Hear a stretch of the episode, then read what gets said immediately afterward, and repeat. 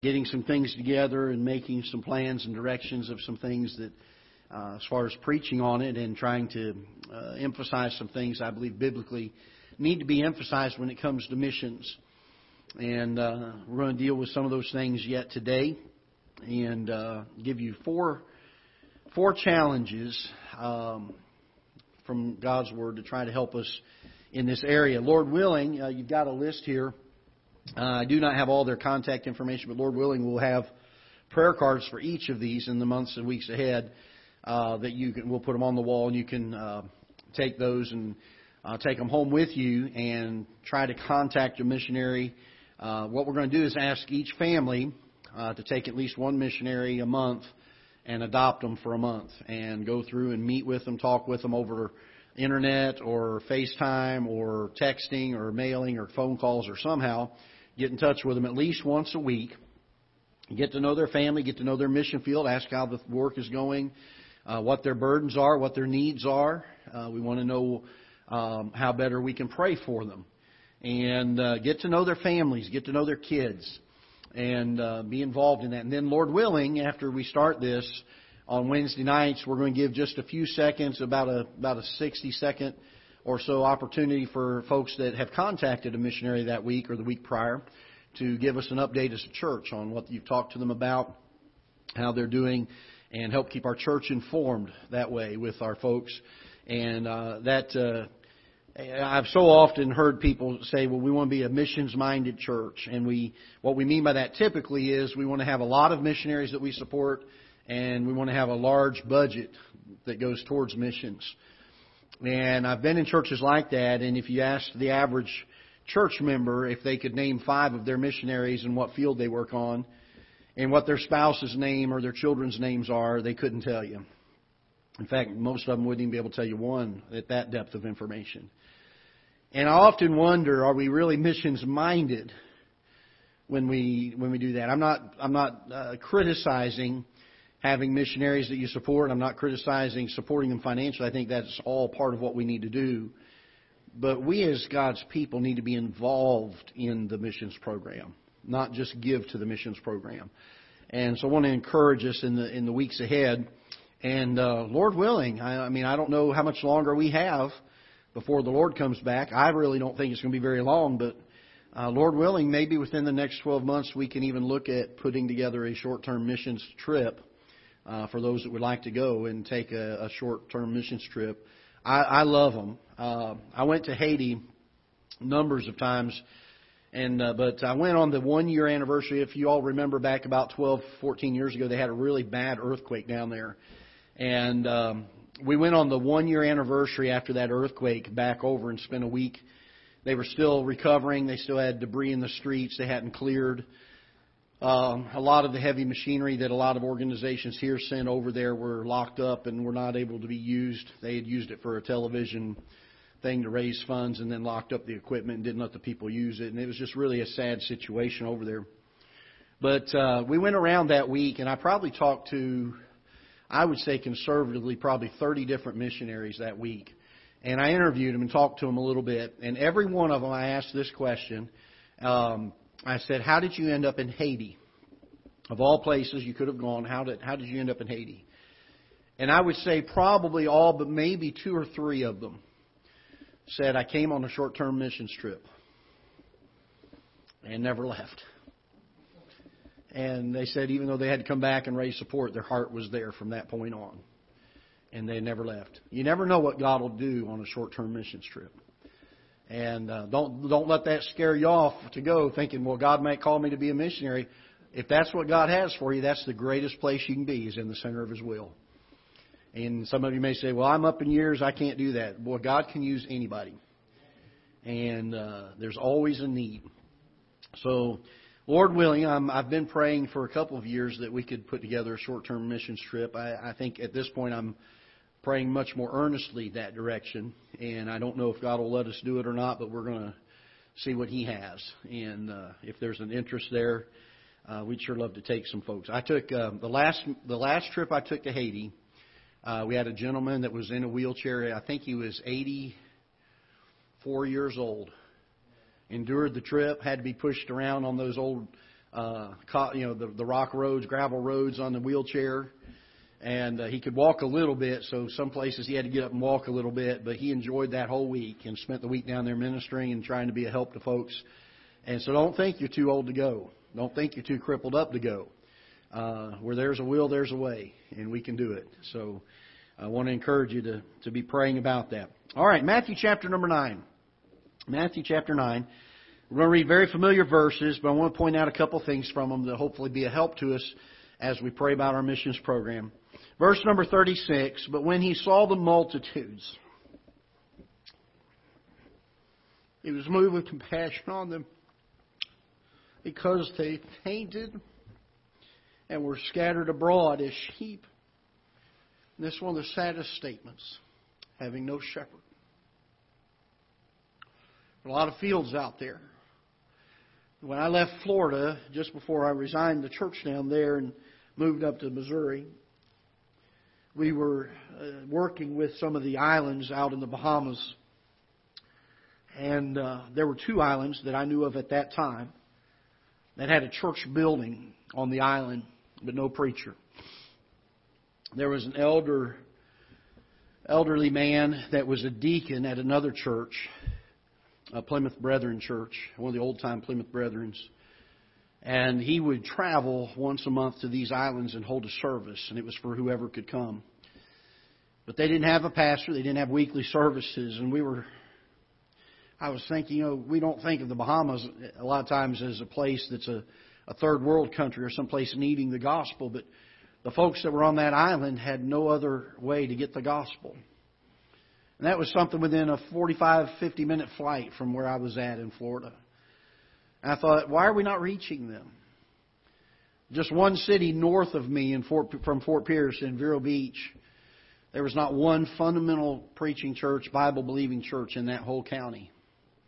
For the years, my dad and I prayed that God would send some. We even helped start a church there a number of years ago, and the the pastor that did that uh, labored there, and our church helped him build a, a work there. And um, his wife ended up coming down with terminal cancer, and as a result of caring for her, had to had to disband the church. And I often wonder how many times we pass by places that are scattered that have no shepherd. And we are fortunate here in Jefferson County. There's a number of churches. If I make you mad and you decide you want to go to another church somewhere, you got another two or three churches you could look at and at least consider and pray about. But there are places out there, and I think sometimes because of the fact we have so many here, we forget that there are places where there's not even one. And they're starving for the gospel. They're hungering for it. Many of us hold a Bible on our laps. We have two or three of them at the house. And there are people out there, whole groups of people who speak a particular language that do not even have one version of Scripture in their own language. Not one. And I think we forget that. We've grown so accustomed to the great uh, prosperity spiritually, even that we have here in the United States, that we often forget these things. And Jesus was speaking here, and he says, verse number 37, then saith he unto his disciples, The harvest truly is plenteous, but the laborers are few. Pray therefore the Lord of the harvest that he will send forth laborers upon unto his harvest. When he called unto him his twelve disciples, he gave them power against unclean spirits to cast them out, to heal all manners of sickness and all manner of disease. He begins to tell these fellows, I want you to go out into the fields. They're white already into harvest. In another place, Christ says, Think not ye that there are yet, uh, I think it was four months to harvest. So I want you to lift up your eyes and look unto the fields. They are white already unto harvest. I want us to uh, let's bow in prayer and, and, then we'll we'll have a lesson here real quick. Father, we pray that you'll bless uh, the teaching of your word. May you use it to be a help to us, to encourage us, to challenge us in this area of missions.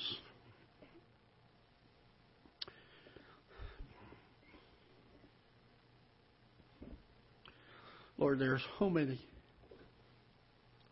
that are lost. Some we know, some that we do not.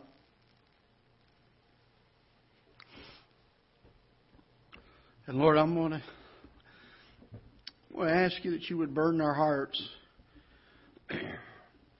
with the idea and the thought what if it was one of us that was lost? And there was no one there to tell us. Well, Lord, may we look at missions that way. That it's our soul that may have hung in the balance. Maybe we would have been in a situation like that were it not for your grace. And Lord, that there would be such a desire in our hearts that there would have been someone to come and tell us. I pray that you would help us to look at it from that point of view.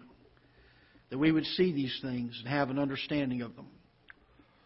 As we get involved with our missionaries, Lord, I pray that you would help us to catch the vision and catch the burden of their hearts.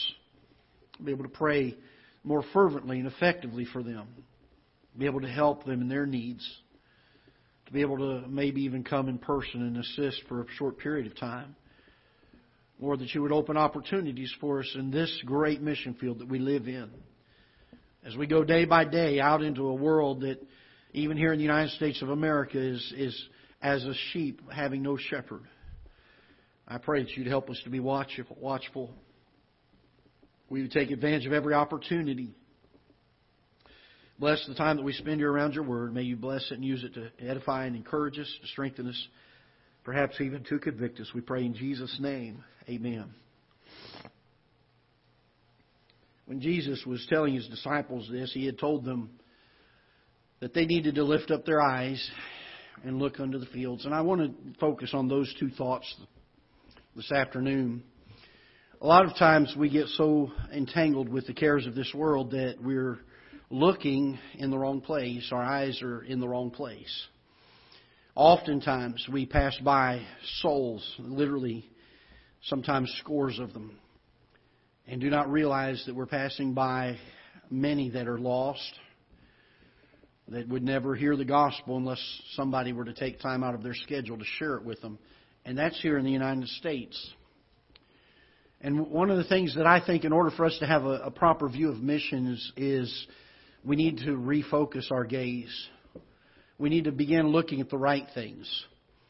I, I don't know about you, but in the day we live, the temptation is to put our eyes on all the things that are wrong with our country and this world we get consumed with it almost. It gets to the point where it consumes our time and our energies of thought and our energies of prayer, praying for all these wrong things that are going on and being uh, vocal and speaking about these things that are wrong in our world. And I'm not saying it's wrong for us to do that, but it becomes all consuming to us where nothing else seems to be within our gaze and our mindset.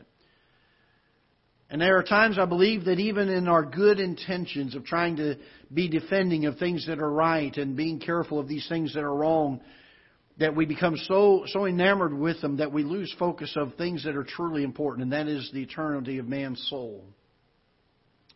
And how many of them need to hear the gospel yet? If it was me in another land that did not have a preacher, if I was the one that was lost, wouldn't it be my desire to have somebody come and tell me the gospel? What if it was you? What if it was one of your children?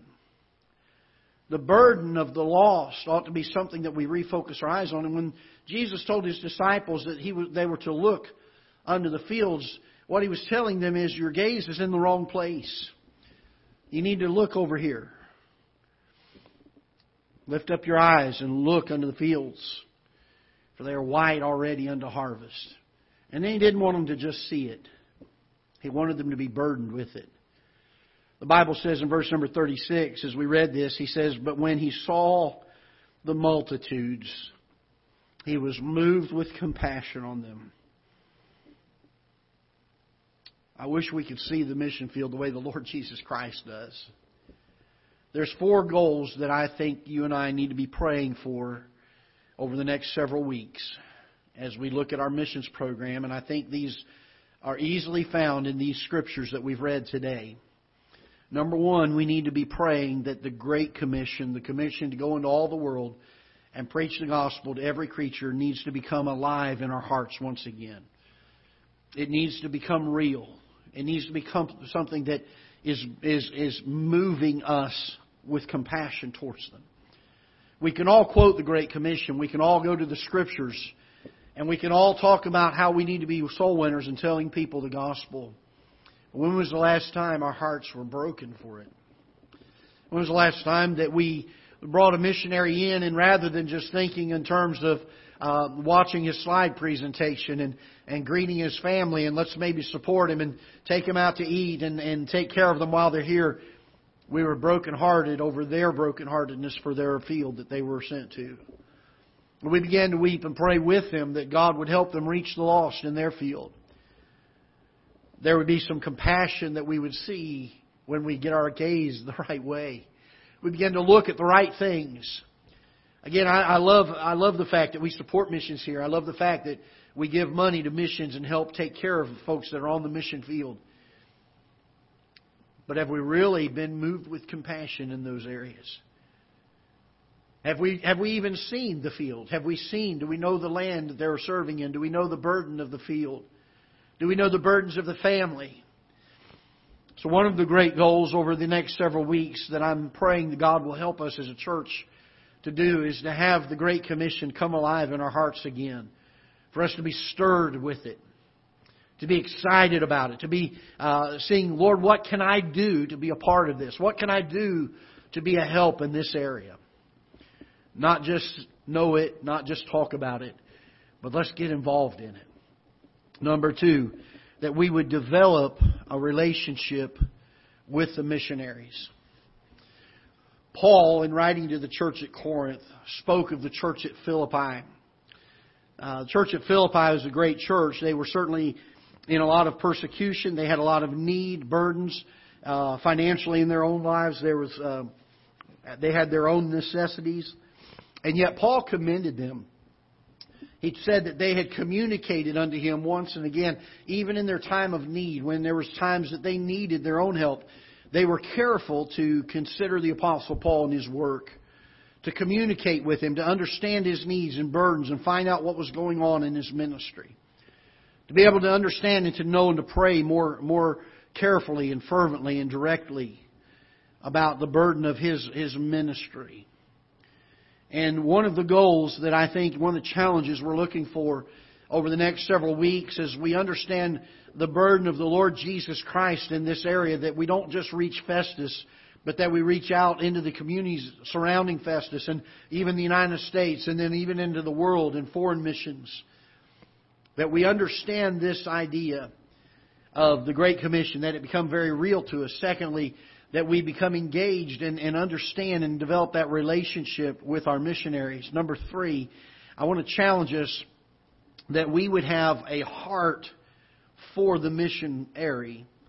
And secondly, that we will be able to encourage, or fourthly, that we will be able to encourage the missionary that we will develop a heart for the missionary and have an encouragement to give to the missionary through that heart. Understanding this, that when we, under, when we get a, a renewed view of the Great Commission, when we develop a relationship with the missionary, it does our heart good because we begin to understand some things. And as we communicate with the missionary, it will be an encouragement and a help to them as well. We're, we're not after this just so we can feel better about ourselves in missions, but that we can be a help to others also. It may be that God will call some people out of the pews of Ketha Heights Baptist Church. We're a small church. I don't know what God has in store for each of us. But God may call somebody from this church to go to a mission field.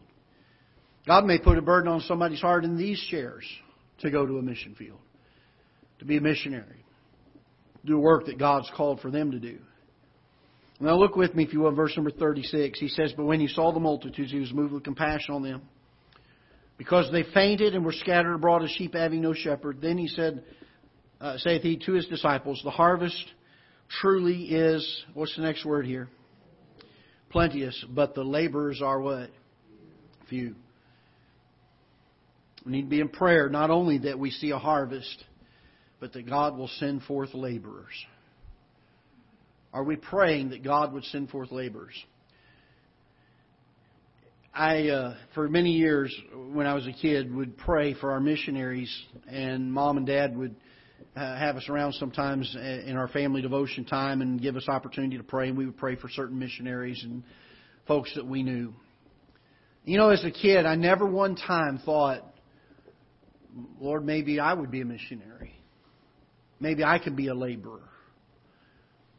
But I would ask us to do this over the next, and the challenge I would give us over the next few months and weeks is as we get to know the fields, as we get to know the missionaries, as we get to understand and, and, and have vibrantly in our lives the Great Commission, I would challenge us to do this. Lord, what would you have me do? Not only do I want to be a help to them, but what would you have me do? Peradventure, God may have one of us be a missionary. God may call one of us to do such a thing. I've heard a lot of people say, well, I don't know if I can do that. I've got a career, I've got a job, I've got a family. We had a family a number of years ago come to our church. And I think I've shared this here before, uh, maybe one other time or maybe a couple of times. But uh, a family that came to our church when I was just probably eight or nine, ten years old, I can still remember the family. I can still see their faces. They had some kids about my age, and I remember playing with them. And uh, we, the man got up and preached and spoke at our uh, service, and then the next day, I think it was at a missions conference because we had a luncheon with them, and they had a question and answer time for the missionaries. And one of the questions, uh, the fellow was uh, probably about as tall as Brother Kenny, as best I can remember. Or maybe it just seemed that when I was a kid. He seemed big. He was pretty tall. And his wife was really, really small, just petite little thing, skinny and, and small and just looked almost frail, it seemed like.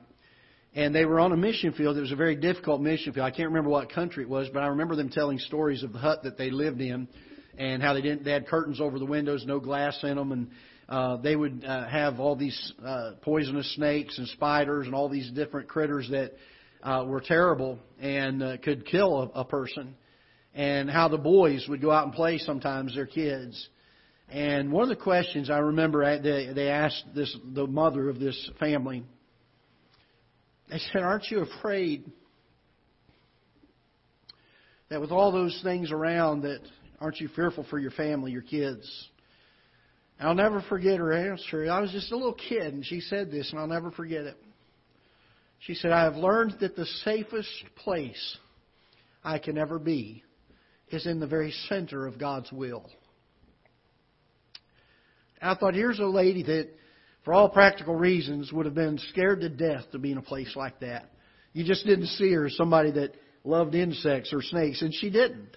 She was terrified of them. But she knew that the safest place to be was in the very center of God's will. There's a fellow in our church years ago. His name was George Gibson. Brother George used to babysit my sister and I. He's a he's a great fisherman, Brother Jim. You'd have liked him. He'd take us out fishing as fast as he could bait our hooks. We'd be pulling fish, and he didn't even get a chance to fish usually. Older gentleman in his early 80s. He used to sit down about where Brother Richard is right now, and uh, in our church, and he would.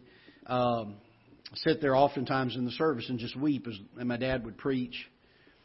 And one day he came down to the altar, uh, 80 some years old, and he said, I want to surrender to preach the gospel.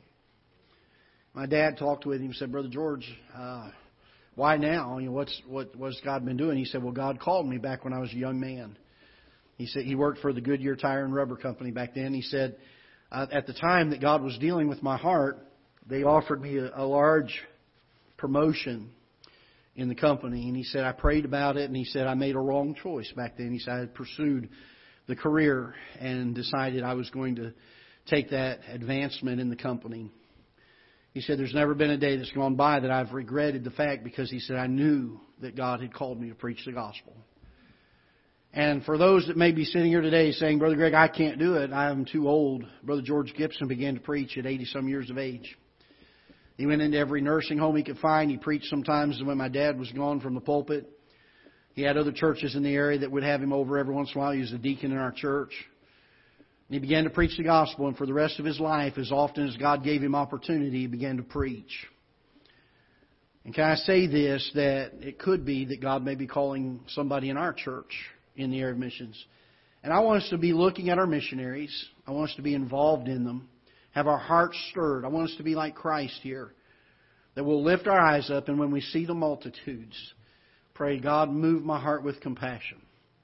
Help me to see them the way that you see them. And let's, let's approach our missions program with that kind of heart and that kind of a desire and say, Lord, if you can help through these missionaries, great. But what can you do through me? Is there something you would have me to do?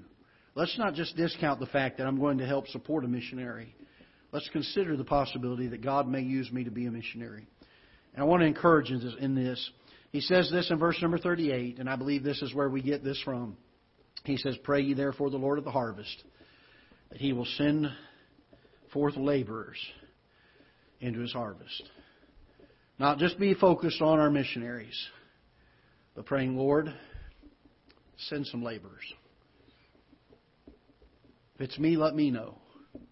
If it's not me, I'll pray for others. But let me pray for laborers to go into the field. We're at a point now where there are far more missionaries coming home and never going back to the mission field than there are being sent to the mission field. We are in a natural decline of missions. And it is not because God quit calling missionaries. It's because many that are called have quit listening. They've quit yielding. They've quit saying, Lord, I'll go. I don't know what God has in store. Maybe nobody in our church is called to missions. But I want to ask you over the next few weeks as we look into our missions program say, Lord, what would you have me do? It may be to be here and be faithful and to pray and to give and to be involved in the missionaries' work as you can from here. But there may be somebody here that God will say, I want you to go to a foreign mission field, or I want you to go and be a missionary in this country, or this state, or this region. Don't rule it out. In the area of missions, be willing to do whatever it is that God shows you. I, uh, I've shared oftentimes that my burden when I was graduating high school was to be a missionary. Went to college my first two years as a missions major. God gave me the desire of my heart, and that as I got older, I was able to go on these short term missions trips. And I've said it so often before, I've wept and been brokenhearted every time I've had to leave that field. I've looked down out of the airplane windows and seen the need and thought, Lord, why are you letting me leave this place? Why not just plant me here and let me work? God has something for me back here in the States, and I've often said if He would even crack the window, I'd be out the door in a heartbeat. And uh, I don't know. There may come a day way down the road. I'm not saying you're going to lose your pastor anytime soon, so don't be don't be afraid of that. But I don't know. Maybe when I get too old to pastor and I can't do much more, uh, God will let me get on a mission field somewhere and just help a missionary. Just do something to help them. And uh, I want to encourage you. Don't rule out God using you. Pray ye therefore the Lord of the harvest that he will send forth laborers into the field. Let's pray together. Father, pray that you'll bless in the area of missions as we look in the next few weeks and months. We begin to teach some things about biblical missions. Lord, may we have a heart for it. May we understand it. May we have a desire for it to be right, to be biblical. Father, may you uh, impress upon our hearts, may you move our hearts with compassion and help us to be so burdened that we're willing to say, Yes, Lord. If you call us, if you ask us to go, our answer will already be yes. So, Father, I pray that you would give us wisdom and uh, guidance over the next few weeks. As we look at the missionaries we already support, as we make some considerations about some uh, and then maybe even taking on some new ones. I pray that you would give us wisdom and direction in those areas. Bless us now as we leave this afternoon. I pray that you'd help us to keep the messages in the Sunday school hour, the 11 o'clock hour, and then even this afternoon upon our hearts and our minds that we'll meditate and dwell upon them and that we would not quickly allow them to leave our hearts and our minds. We pray in Jesus' name. Amen.